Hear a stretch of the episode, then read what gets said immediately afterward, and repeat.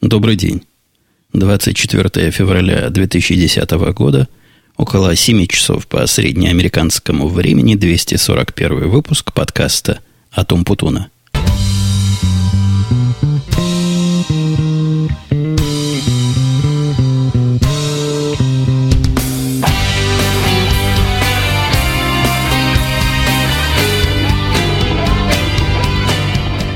Несмотря на то, что в прошлый раз я твердо сам себе пообещал не задерживаться по своему собственному желанию. И, кроме того, в прошлых подкастах обещал вам не рассказывать, откуда задержки, и, не дай Боже, оправдываться. В этот раз придется и объяснить, и оправдаться, и никаких субъективных причин не было. Были исключительно э, объективные причины. В Канаде вот сегодня началась какая-то крутая конференция – всяких около биржевых воротил, и наш начальник, даже не начальник, а начальник начальника, то есть большой человек, поехал туда представлять новый продукт. Но, как, как известно, новые продукты выкатываются в продакшн, то есть в рабочее производство в последний день, и мы дни и ночи работали, чтобы выкатить различные, на мой взгляд, абсолютно минорные фичи, но бизнес говорил, что они важны. По-моему, они как-то не очень понимают размеры всех этих возможностей, которые мы тут в поте лица пытались добить, и рисков с этим связанных. Но вот для... Я не буду длинные примеры рассказывать и в глубокую специфику залезать, но одна из задач, которая стояла передо мной и заняла, наверное, процентов 30 всех этих последних двух напряженных недель, это была поддержка неких записей, которые называются отмены – Количество записей отмены за целый день в Канаде совсем невелико, но можно по пальцам трех рук посчитать. Если бы у вас была третья рука, могли бы вместе со мной присоединиться к этому славному счету. То есть суть этих данных, суть этих записей в том, что они отменяют какие-то ошибочно набранные. Ну, с одной стороны, кажется, это важно, с другой стороны, если поделить количество общее объема и количество того, которое корректируется или отменяется – то получаем несчастные сотые процента. В продукте, который занимается, вот этот продукт конкретно занимается статистиками, мне очень трудно увидеть, что кто-то поймет даже за год использования, есть ли там поддержка правильной отмены или нет. Тем не менее, было сказано надо, и все орлы мои, я, в общем-то, в этой задаче был один из корневых людей, работали, работали и доработали. Вот сегодня с утра, как раз перед отъездом на эту конференцию, выкатили новую версию, которая – Тут трудно ее правильно оценить из-за объемов. То есть редко события происходят, но, судя по всему, она именно работает и именно как надо. Так что времени даже при всем своем желании и при всем моем немалом энтузиазме, который был, который есть и который, я надеюсь, будет, какое-то у меня второе дыхание возникло, а некая тягостность при записи и заставление себя подходить к микрофону, похоже, отошли. Наверное, второе или третье дыхание началось, но тем не менее вот такие форс-мажоры бывают, будут, и никуда нам от них не деться. За эту неделю она прошла у меня под девизом «Как хорошо уметь торговаться». Я знаю, что многие считают торговлю делом каким-то низким, и, мол, настоящие правильные и крутые пацаны никогда не торгуются. Из моего опыта жития здесь и жития в всяких других странах, а именно в Израиле, торговля, она уместна практически всегда – и практически везде. Даже в самых, что ни на есть, странных местах, в которых ну, трудно себе даже представить и предположить, что можно поторговаться. Торговаться таки да, можно. Ну, например, когда вы снимаете номер в отеле или когда пытаетесь взять машину на прокат, там все формализовано, и как-то ценники и прескуранты. Да, проще пример, когда покупаете компьютер в Apple Store. Все это замечательные места для торговли. Но все это, конечно, мелочи. Там вы можете выторговать какие-то проценты в удачных случаях, а, в самых удачных, может, 10%. У меня был, я помню, рассказывал, 12% скидка, исключительно из-за языка, выбитая на Apple продукцию. А вот когда вы торгуете за услуги, которые вам пытаются продать по интернету, и которые странные сами по себе, вот здесь простор для торговли просто огромен. И, как правило, даже особых усилий не надо предпринимать для того, чтобы поторговаться – это я сам себя перебиваю в мыслях, думаю, а сколько же процентов можно выторговать при покупке автомобиля нового. Я старый не покупал, но уверен, что и там можно торговаться. По моим расчетам, процентов 30 можно выбить, может быть, 20 практически всегда. Во всяком случае, мне всегда удавалось. И не только в личных целях, а помогал я а, разным знакомым, малознакомым и совершенно крайне знакомо, крайне мало знакомым, простите, людям, и всегда удавалось выторговать, ну, практически все, на что с самого начала были планы.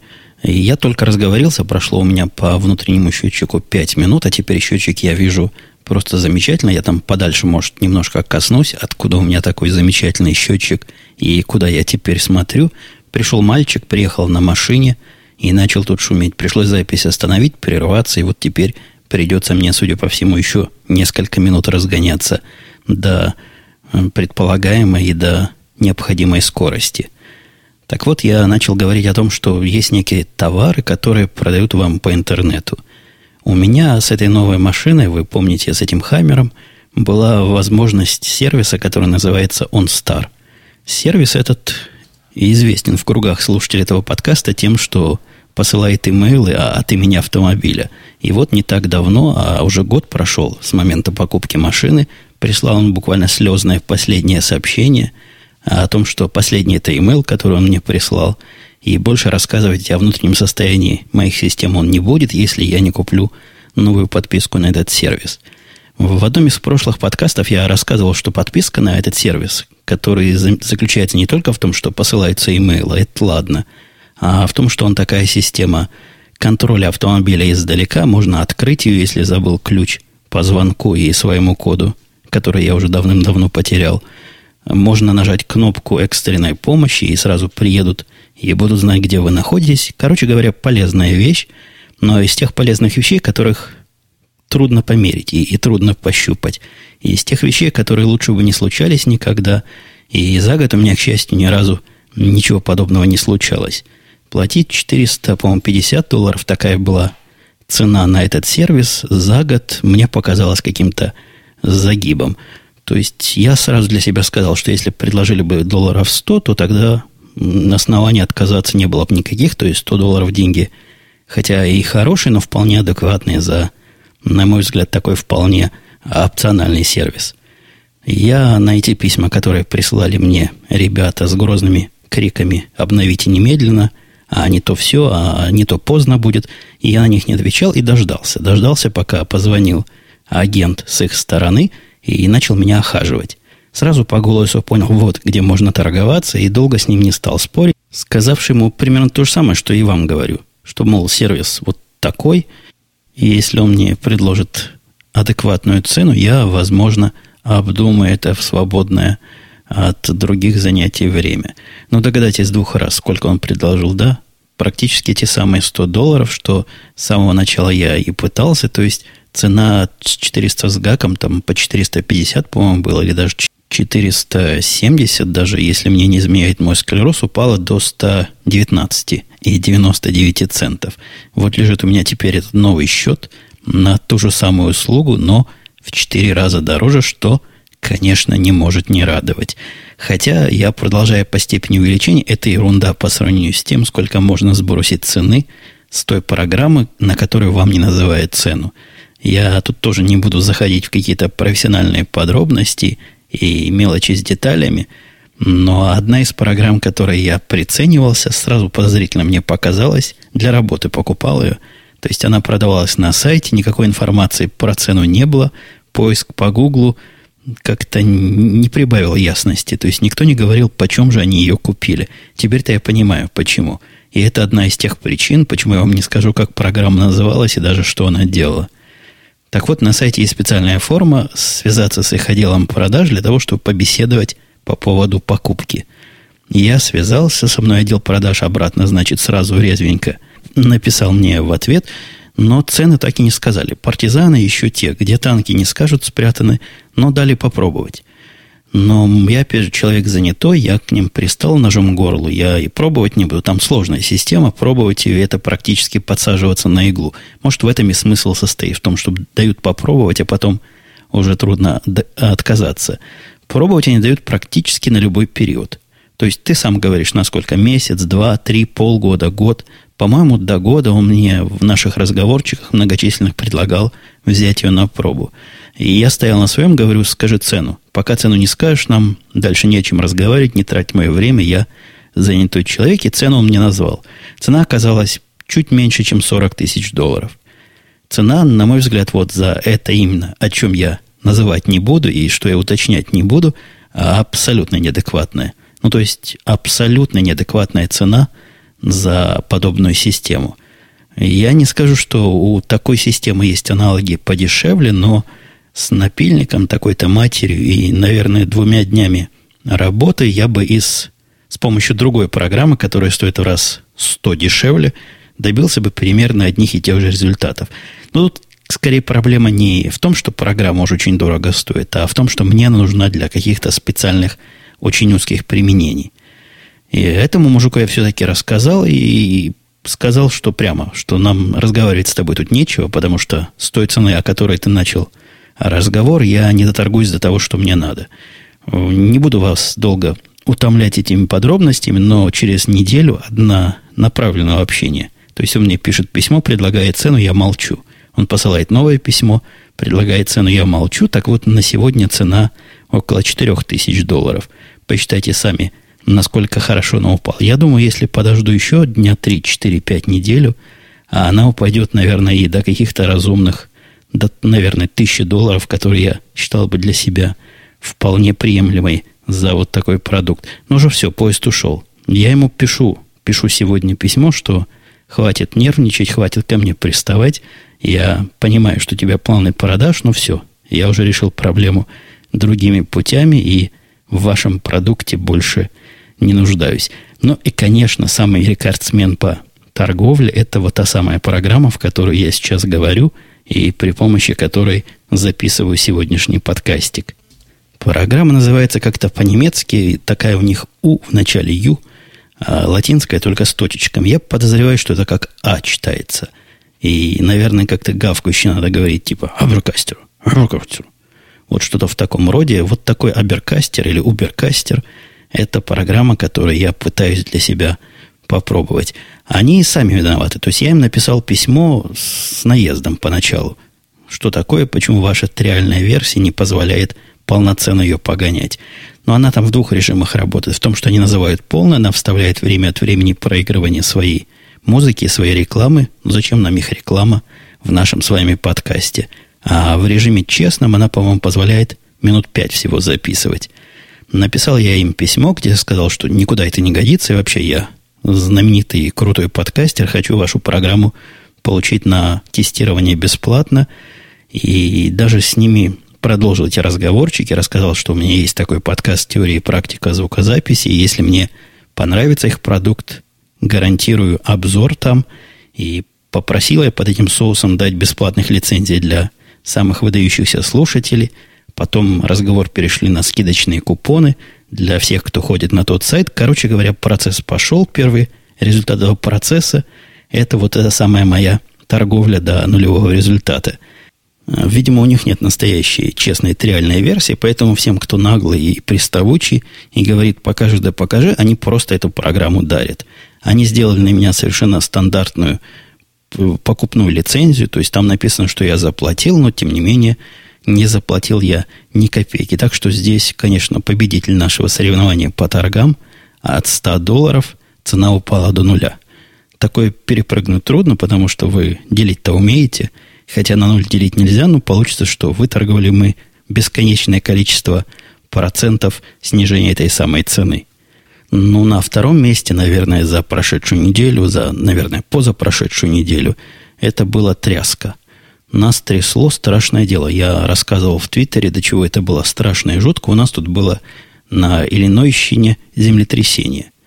На мой взгляд, это самое сильное или самое заметное для меня землетрясение, которое я переживал. Где-то там эпицентр был в нашем штате, довольно далеко от нас, там то ли 4 балла, то ли еще что-то в этом роде. В общем, ерунда казалось бы.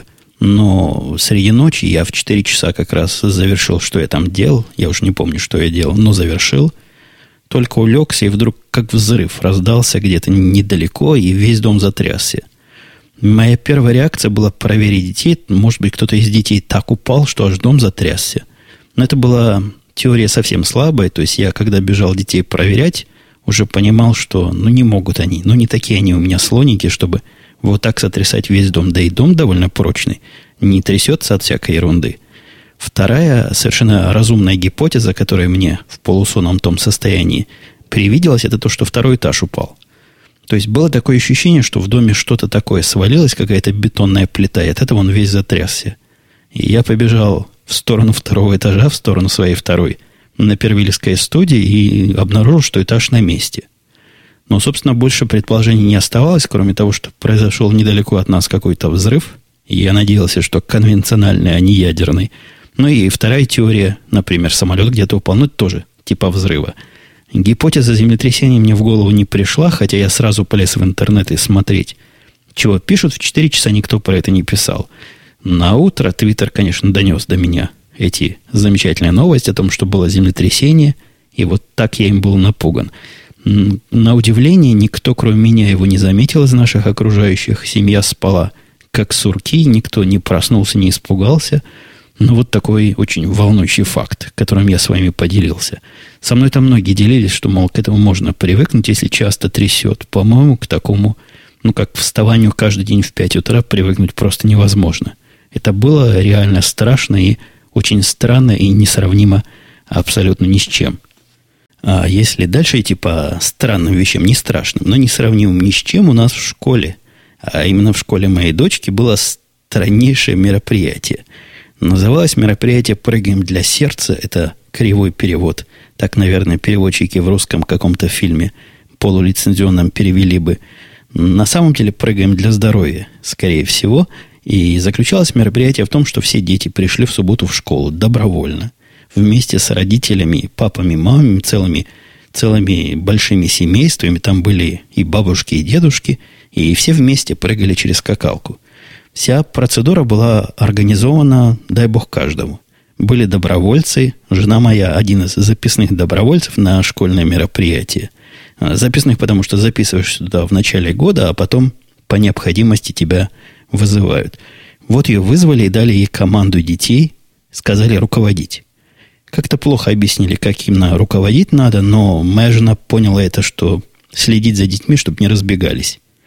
Функция, с ее слов, довольно бестолковая. То есть дети очень организованные сами по себе, ну, ей, во всяком случае, попались и никуда сами не уходили.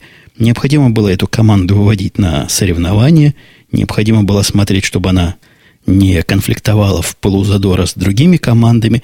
Но, опять же, все это были формальные функции, никаких конфликтов не происходило. Не знаю, как она отпрыгала. Явно первое место там в команде нашей никто не занял. А соревнований было много. Прыжки вот в такую сторону, прыжки в всякую сторону, среди детей, среди взрослых.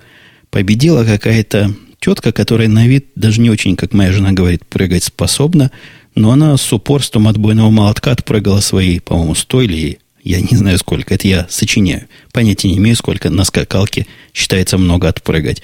Короче говоря, она отпрыгала ровно на одну очко больше, чем ее пред, э, пред, пред, пред. Тот, который перед ней прыгал.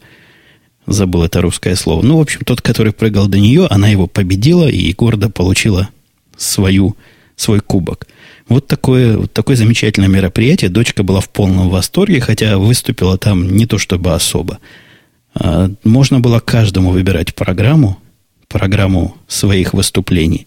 И она выбрала то, что ей казалось простым, прыгать через скакалку, которая вращается, ты сам ее вращаешь в горизонтальной плоскости, ну, по кругу, и как ты через нее переступаешь. Запуталась довольно быстро, по-моему, упражнение сложноватое, лучше бы прыгала, как все нормальные люди. Ну и еще прошлая неделя еще одним добровольческим событием была освещена, опять же, по той самой профсоюзной линии, по школьной линии вызвали жену туда на раздачу еды. Раздача еды это, по-моему, какая-то козырная. Такая добровольческая работа, и за нее чуть ли не бьются, и дочка мечтала, когда же мама придет и будет раздавать еду, и, видимо, подразумевала, что ей как-то что-то вне очереди раздаст. А раздать другое невозможно, потому что еда раздается по предписаниям. Там у каждого свой талончик написано, чего собственно, он должен получить, там сложно, потому что не все дети все едят, и как-то там мудренная система. То есть надо внимательно смотреть. Жене дали какие-то салаты раздавать, и она в полном расстройстве осталась от продукта, потому что продукт никто не хотел. Но там есть выбор. То есть не, не просто ты берешь обязательно этот салат, а у тебя есть выбор в какой-то области, в каком-то поле. Так вот, в этом поле продукт жены моей оказался мало конкурентным, и за все свое стояние во всей этой большой школе она раздала три или четыре салатика всего. Дочка, по-моему, даже не подписана была на эти салаты, на эту область салатов, так что не удалось ей маму поиспользовать в блатных целях. Немножко совсем в сторону рабочих тем, потому что неохота мне про эту работу а, рассказывать. Так она меня достала за... Не достала, чего там доставать, утомила за прошедшее время, что скажу совсем мало. А мало, да, достала она меня, это видно, потому что озверел я на работе. Такой переходик я сам себе придумал. Пришел в прошлый вторник на работу с явно и четко выраженным желанием пообщаться со своими подчиненными и обнаружил странное. Из подчиненных был только вот этот индеец, которого мы ходили в гости, и больше никого. Вторник, тот самый день, когда все должны быть, мы оказались с ним вдвоем. Это уже был не первый раз, а, наверное, второй, когда я попадал в такую ситуацию, но в этот раз я был в каком-то смысле провокатором. А обычно, когда еду на работу, я связываюсь со всеми и намекаю им, что вот скоро приеду, но и они тоже подтягиваются. В этот раз нет, решил я проверить, как же они выполняют высокое указание широкого начальства о том, что вторник – это стандартный день встреч, когда все должны быть в конторе. И вот в конторе никого не оказалось, и напал на меня полнейший азверизм. Написал я гневное письмо, в котором так и написал «Я сержусь». Вот это вы видите меня сердитым, вы меня еще не видели сердитыми, и лучше меня больше не сердите. После этого я рассказал в сухих, нешутейных тонах о том, что приходить во вторник – это не опциональная вещь, и вовсе она никак не связана с тем, позову их или нет. Но вообще сказал много грозных слов, настолько грозных, что из людей, которые должны были быть, в течение следующих получаса появились все, которые локальные. То есть все, которые могли быстро доехать, прочитавши мое письмо, судя по всему, сразу сели в машину и поехали. А остальные тоже намотали на ус, потому что сегодня был вторник, и сегодня, или вчера был вторник. В общем, был на днях вторник где-то в округе. Вчера был вторник. И приехали все абсолютно, за исключением одного человека, которому можно не приезжать. Это я.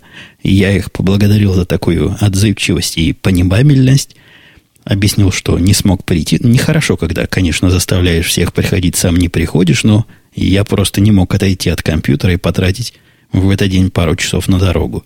Так что мое озверение, похоже, помогло. Не знаю, насколько долго – Видимо, в целях профилактики мне стоит время от времени звереть и призывать своих работников к порядку.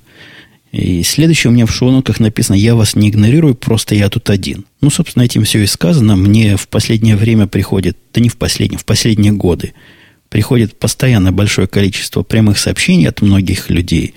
И я еще раз прошу, хотя просил уже и до этого, быть как-то терпимее.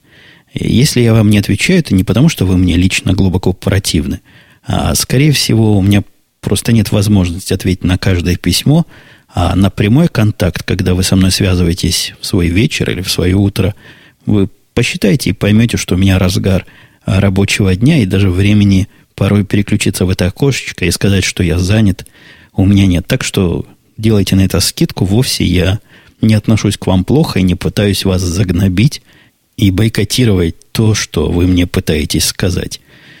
Хотя некоторых нет. Честно говоря, есть такие люди, и таких уже целых три, к моему сожалению, набралось, которых я игнорирую совершенно сознательно. Эти три пристраннейшие товарищи, или даже господа, потому что какие они нам товарищи. Я не знаю, то ли они заговорились, то ли просто у всяких придурков мозги одинаково работают, но они связались со мной примерно по одному и тому же поводу и даже как-то, похоже, невнятно сформулировали свои требования. Но вот один был из них, он очень конкретный, был товарищ такой конкретный пацан. И суть этих претензий в том, что не претензии, а шантажа. Говоря по-русски, прямо это называется шантажом. Эти люди умеют пользоваться интернетом. Пользуясь интернетом, они, с их точки зрения, накопали про меня информацию – которую считают большой тайной и большим секретом. Но, вы знаете, в этом подкасте я особо не рассказываю никаких личных данных. Почему я не рассказываю личные данные или конкретные вещи про работу, мне кажется, всякий, у кого есть мозг в черепной коробке, легко поймет. Эти, судя по всему, мозги лишены, поэтому решили меня поиспользовать. Один из этих конкретных товарищей предложил такой дил. Я ему посылаю iPod Touch самого последнего поколения. Он мне там конкретно рассказал, какую модель, какой размер, сколько памяти. В общем, все прописал. А он за это будет молчать. Плату за молчание. А иначе он расскажет всем и все, и буду я у него бедный. На это письмо, конечно, я отвечать не стал, и никогда и не буду отвечать. Вот с вами вместе посмеялся, хотя и погрустил, что придурки все-таки встречаются даже среди моей высокоинтеллектуальной и местами высоколобой аудитории. Прыгая семимильным шагом на следующую тему, у меня еще вышла на прошлой неделе парочка нестандартных вещей. А она вышла на сайте podcast.umputun.com, которую, я надеюсь, вы ходите, и, надеюсь, именно там подписаны, именно оттуда выкачиваете подкасты. Хотя, если выкачиваете из других мест, тоже на здоровье. Ничего против не имею. Так вот, на оригинальном сайте, на родном, было видео, которое выложил я без всякого огонька выложил. То есть, нет, огонек у меня был, когда я выкладывал, но без изюминки. Видео ничего там особенного нет. Просто давно таких видей я не снимал, как я еду на работу. Вот съездил на работу в тот самый озверевший свой день и смонтировал буквально на коленке там же и на работе. Оттуда же и выложил. И, в общем-то, получили вы то, что получили. Опять получил я э, стандартный набор претензий. Можно просто линковать предыдущие сообщения в одну кучу, тогда, наверное, будет меньше дупликатов. Потому что каждому сообщению происходит какая-то какая показательная порка наших дорог. По поводу дорог я уже высказывался. Я рассказывал, что если вам состояние дорог, которое вам кажется таким ужасным, повышает настроение, я только рад. Я не кривлю душой ради бога. Чего мне дороги защищать? Я их не проектировал, я их не строил. Но справедливости ради, я вот думал на эту тему тут минут пять. И я понял, что, наверное, последние лет десять, даже больше, с тех пор, как я попал в места, где дороги в целом нормальные, я перестал на это обращать внимание. То есть обращать внимание о том, есть ли трещина на дороге или нет, и как там лежит заплатка. И имеет смысл, когда для вас это важно. Ну, как, например, люди, которые не могут себе позволить какие-то особые часы купить, и я, я такой был, я вовсе вас не хулю и не принижаю, сам такой был. Я помню, стоял у магазина и выбирал, какие мне часы хотелось бы. Потом такое было одно время с автомобилем. Это все от того, что как-то пытаешься дотянуться до того, до чего пока дотянуться не можешь. После того, как ты до этого способен дотянуться, и знание того, что я могу себе купить практически любые часы из имеющихся, из тех, которые мне кажутся разумными, то есть часы за 50 тысяч долларов я, конечно, в здравом уме и трезвой памяти покупать не стал бы. Но, тем не менее, тема меня это абсолютно перестала интересовать. В принципе, как и тема автомобилей, потому что езжу я ну, примерно на том, на чем хотел ездить. И в порядке. То же самое с дорогами. Дороги меня не волнуют, потому что они мне не мешают. Они мне не мешали не только на машине с большими колесами, они мне мешали и на моей другой машине. И я не знаю, то ли это технологии разные, то ли у вас какие-то, не у вас, а у тех из вас, которые так сильно удивлялись дорогам, какие-то другие ожидания. Но в целом дороги очень достойные, по ним везде можно проехать. Открытых люков и вмятин, где машина туда проваливается, и какой-то удар по всей амортизационной системе наступает, я не видал. Наоборот, тут бывают такие места, по которым, казалось бы, совершенно гладкие. Вот есть кусок 355 дороги, я каждый раз по ней езжу, он гладкий, как стекло. На вид он вообще гладенький-гладенький. Но когда машина по нему едет, любая машина, которую я когда-то управлял, она начинает как-то особым образом вибрировать. И я уж не знаю, то ли это покрытие такое, то ли как-то оно неровно волнами лежит. Вибрация, даже не вибрация, а такие колебания, как на корабле. Мою дочку каждый раз в этом месте укачивает, она просит открыть окно, так что по мне лучше бы дороги были с э, заплатками, чем вот такой странной гладкости. Но я не буду спорить. Вы можете сказать, что я не видел хорошего, не знаю, как ездят на хороших дорогах со всякими скоростями, с которыми в этой стране разрешено ехать, умноженные на 2, я вполне и вполне успешно еду по этим дорогам без страха за себя и без всяких скидок на состояние дорожного полотна. Надеюсь, тему дороги я закрыл, хотя можете и дальше возмущаться или даже радоваться. Там в основном в комментариях, особенно на YouTube, сильная радость. Сильная радость за державу, что вот у нас возле дома такие же дороги, как в этой самой далекой Америке, в которой мы думали, дороги дай бог, они не дай бог никому. А вторая необычная заметка у меня на сайте, на том же самом подкасте Умпутунком, была текстовая. Это такой огромный текст, написанию которого есть предыстория. Я думаю, если вы следите за моим а, разговорным типа творчеством, то могли слыхать или слух о том, слыхать, что выступал я в приглашенном свадебным генералом в подкасте «Рунетология», где был, кроме ведущего Максима, был еще гость цеха Москвы, и был ваш покорный слуга. Вот там мы, в принципе, должны были разговаривать о судьбах русского подкастинга, вот так, не меньше, не больше, о судьбах. О судьбах поговорить плохо удалось. Не то, что я недоволен, как беседа шла, просто, мне кажется, мы говорили не о том, хотя, возможно, и ведущему, и второму гостю эта тема была близка. Как-то разговор закрутился вокруг, как доставлять, как правильно это все. Я, я не об этом хотел говорить, и мне не казалось это тогда проблемой, да и сейчас не кажется. Но, тем не менее, любой разговор на эту тему с грамотными собеседниками лучше, чем никакой, поэтому я сказал половину из того, что я хотел сказать – После этого разродился заметкой в постарусе у себя, которому сделал, кстати, короткий адресок p.umputun.com, чтобы легко запомнить было. А после этого решил, ну, сколько можно разговоров говорить. Давайте и дела делать, и написал такую длинную простыню. Я старался написать ее практически в самом уж телеграфном стиле из тех, на которые я способен, но все-таки говорю я долго и, и пишу я длинно. Такая специфика, не баг а, фичи. В результате написал я, в начальной версии было 12 страниц кратких рекомендаций, как стать гениальным подкастером для домохозяек и домохозяев. Потом я немножко сократил не текст, а пробелы, оформление, и сейчас этот документ можно и у меня на сайте найти на него ссылку, и на моем пи умпутун.ком можно найти. Он свободный, можете читать, если чего-то воспримете и окажется полезным, ну, отпишитесь. Мне будет приятно, что результат моего трехдневного писания, а еще там было два человека, которые добровольно вызвались помогать.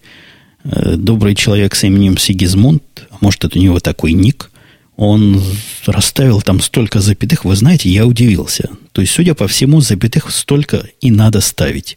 Мне кажется, две трети из них лишние.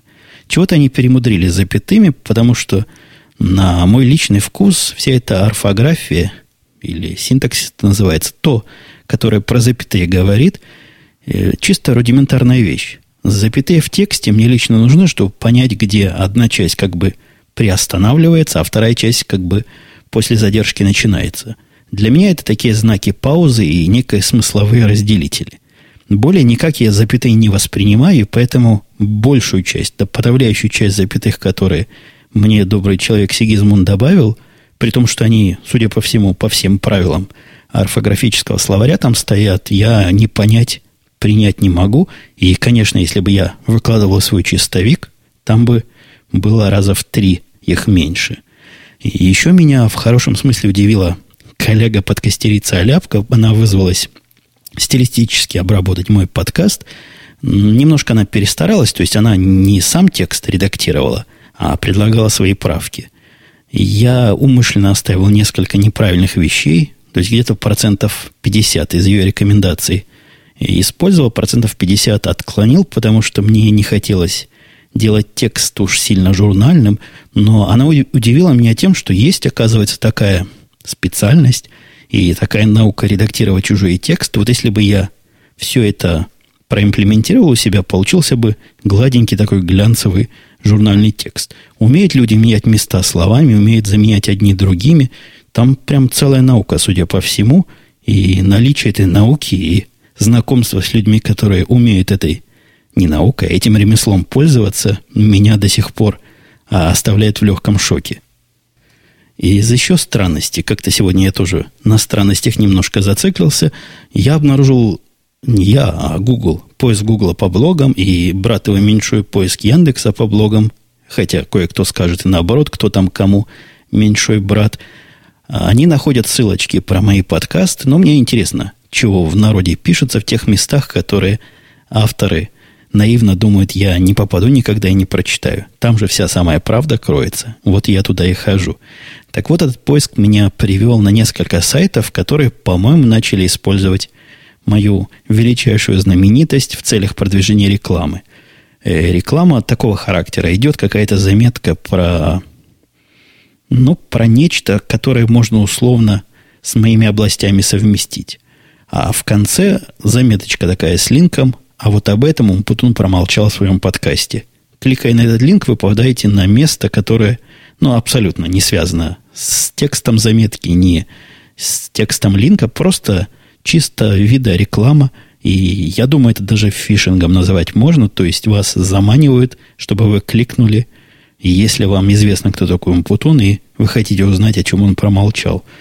Не знаю, если вам интересно кликать туда, походите. Я пару раз пошел, обнаружил странные вещи. Там в одном была продажа каких-то маринованных то ли фруктов, то ли овощей. Но действительно, формально автор прав. Умпутун об этом в своем подкасте умолчал. В темах у меня есть еще рассказать, какой буз наше все. Буз это, вы наверняка знаете, мои околокомпьютерные слушатели. Замечательный социальный сервис от Гугла. И я его всячески приветствую. Мне он кажется интересным, правильным и разумным. Но просто с того момента, когда он вышел, я уж про него столько везде писал и рассказывал. Писал немного, в основном языком чесал в радио Ти несколько раз. Повторяться не буду. Просто, на мой взгляд, это совершенно иной сервис. Не такой, как Twitter, не такой, как все остальное. И у него хорошее будущее его ждет. И я просто это вижу. Правильный, интересный сервис. Вы там можете за мной тоже ходить и читать. И я там тоже могу и вас читать. Найти меня там легко. Умпутун собака gmail.com. Приходите. Будем и там дружить. Ну что, давайте к вопросам перейдем. Слушатель Хармолд писал выпуск очень интересный. А сколько занимает дорога до Чикаго? И как у вас там с Wi-Fi? И не знаю, чего он имеет в виду, с Wi-Fi в дороге или, видимо, в Чикаге. Есть ли бесплатный или платный по городу? Да, он про Чикаго говорит, по городу. Я говорил как-то, что дорога в Чикаго занимает непредсказуемое количество времени. Это функция очень сложная от времени дня и от всяких других мистических параметров. Например, на мой взгляд, даже пятна на солнце могут сильно убыстрить или удлинить эту самую дорогу. Полнейшая, короче, мистика. В лучшем случае она занимает 40-45 минут, в худшем случае бесконечность. Самое долгое, сколько я ехал из, дороги, э, из дома туда или из туда домой, было часа, наверное, 4. Но это уж крайний случай.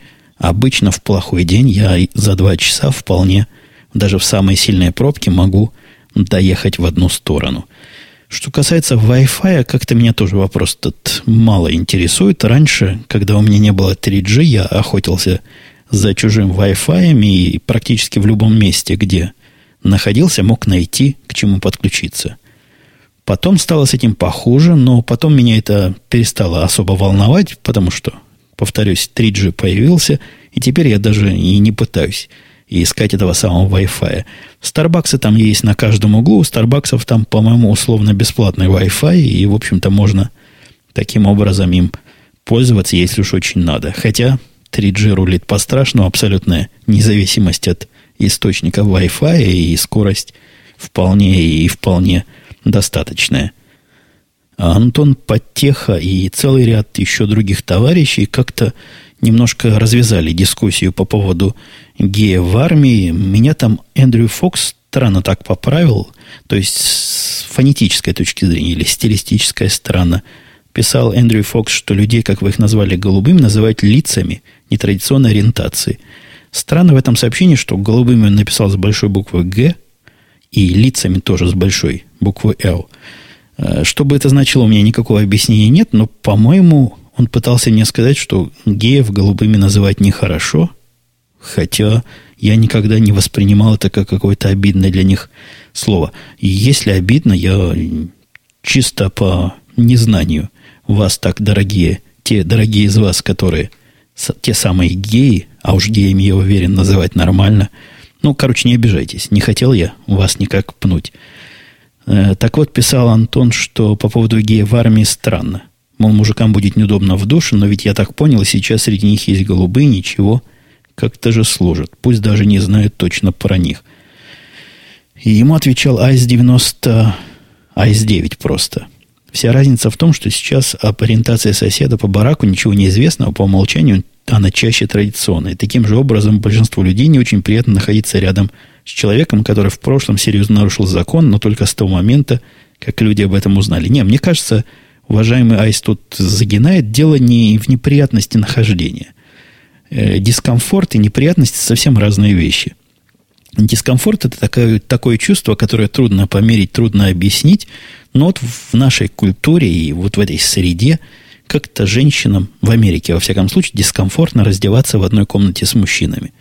Чего такого, от чего им дискомфортно, непонятно. То есть приличный мужчина не станет же накидываться на женщину, которая раздевается в его присутствии. Я сомневаюсь сильно, что станет. Я точно так же сомневаюсь, что геи начнут накидываться на своих а, однополчан. Я такого и в страшном сне не говорил. То есть разные случаи, конечно, бывают, но вовсе не правило. А вот дискомфорт присутствует. я, собственно, с точки зрения этого самого дискомфорта и пытался в прошлый раз предложить идею разделения на четыре пола, которые, похоже, среди представителей этой самой нетрадиционной общественности не нашла поддержки, потому что слушатель Куат абсолютно согласен, я не знаю с кем, с Эндрю Фоксом, наверное – что опасения про их действия в душе мне смешно писал Эндрю Фокс, и он тоже не понял моей фишки. Да ну, как их можно опасаться, если полная казарма э, людей традиционных, мне кажется, не традиционным стоит опасаться различных выходок. Нет, здесь дело не в опасении. И я повторюсь, не, не в сексуальном домогательстве тут дело, а дело в том самом непонятном и мистическом дискомфорте. Так вот, Куат писал, что принадлежит к числу людей с нетрадиционной ориентацией, моим традиционным друзьям, которые об этом знают, нисколько не мешает ходить со мной в сауну или баню. Я так понимаю, что мальчиков в душе, например, с девочками смущает не интерес девочек, а то, что они сами реагируют на девочек. Поэтому вообще этот сыр-бор улыбает. Ха, это интересная точка зрения, такой перенос. А с точки зрения девочек, если посмотреть, получится очень похожая ситуация с нетрадиционными вместе с традиционными людьми. Ну, я думаю, вы эту мысль сами можете додумать. А Уртулис предложил геев отправлять в женские казармы, по одному в одну казарму. Издевается, видимо, подлец. А слушатель, который я как-то... У меня смешалось его имя с временем и датой выхода. Ну, по-моему, Скрат писал. Евгений, еще такой вопрос – Насколько я помню, с американским футболом у вас не сложилось отношения. Не то, что не сложились, я перебью уважаемого слушателя, а пока не сложились. У меня в планах сложить с ним отношения. Может, к следующему Суперболу я и включусь. А вот за All Star Weekend вы наблюдали, понравились ли зрелище и само действие? Я наблюдал не в первый раз, но так целиком, направленно. То есть я записывал эти передачи, потом внимательно и что там скрывать, с удовольствием смотрел это шоу первый раз. Первый раз от первого дня и до последнего все это просмотрел, мне понравилось. К баскетболу, конечно, это не имеет никакого отношения, то есть они там с мячом зачастую бегали и даже делали вид, что одна команда играет с другой, но когда в игре всех звезд Одна команда звезд закидывает другой 140 очков, а вторая закидывает в ответ 138. Но это не баскетбол, это такое развлечение. И было забавно смотреть, как они пропускают э, врагов, этих конкурентов, соперников, корзине, чтобы те покрасивее этот самый мяч забили. У них там явно какие-то негласные есть соглашения, а может даже и гласные, но смотреть на, на, с точки зрения шоу было очень и очень зрелищно. Там был такой огромный зал, я даже не знал, что такие крытые бывают, под 100 тысяч человек, э, где-то, по-моему, в Далласе, мне так кажется, это происходило. В общем, атмосфера праздника была еще та, и все эти три, три дня выступлений я смотрел с неприходящим удовольствием. Здравствуйте, Евгений пишет NetSlow. В своих подкастах вы часто рассказываете про работу, затрагиваете интересные темы. А расскажите, есть ли у вас какие-нибудь сертификаты и как вы относитесь к сертификации? Я вроде рассказывал про это, поэтому я тут особо не буду повторяться. Я плохо отношусь к сертификации. Не потому, что у меня сертификатов нет. У меня и мысли не было никогда сертификаты себе заполучать. Кому я их буду показывать? Самому себе, что ли? Те, кто вокруг меня абсолютно не интересуются сертификатами, интересуются работой. Результатами этой самой работы. А не какими-то формальными грамотами, которые висят на стенках. Я вполне, вполне оцениваю и принимаю важность сертификатов, когда приходишь к какому-нибудь врачу, тому же зубному, у которого я был в прошлый раз, а у него вся стена завешена красивыми медальками и красивыми картинками в рамочках, ну, картинками там, документы настоящие. Вот такой курс закончился, такой курс. Да, я понимаю, зачем это надо. Успокойте меня как потенциального клиента. У меня клиентов нет, которых мне надо успокаивать вот этой стеной почета, поэтому я к сертификатам отношусь прохладно. Никогда, выбирая на работу, я не смотрю, есть ли у человека сертификат или нет.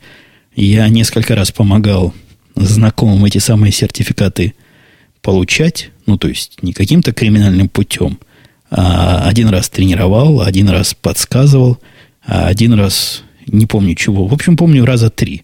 Я в этом деле грязном участвовал, и небольшая ценность этих сертификатов самых разных в моем понимании. Сдать их, как мне кажется, не так сложно. Хотя, возможно, я ошибаюсь и не вижу всей вот этой универсальности и полезности всего замечательного документа в рамочке. Все, на этом я буду сегодняшний несколько затянувшийся подкаст завершать. Обещать не буду встретиться на следующей неделе, но сделаю все для этого возможное. Все, пока, услышимся.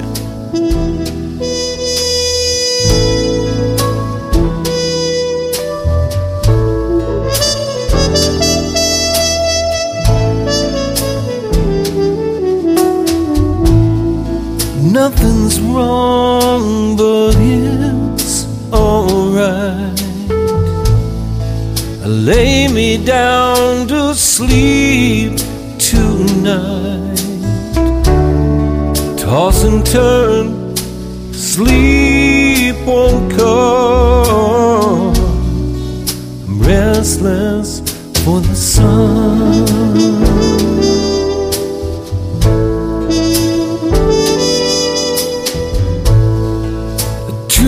Dream with you in view.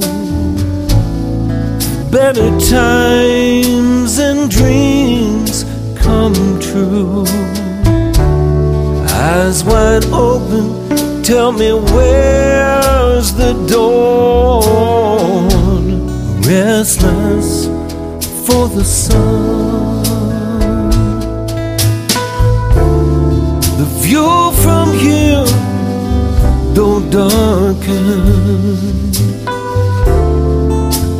Yet shouts so clear in my mind. Dawn breaking through darkness, dreams come true, better times. So hold me close and speak to me all the dreams we've yet to see. Can't wait to see you when the morning comes. Restless for the sun.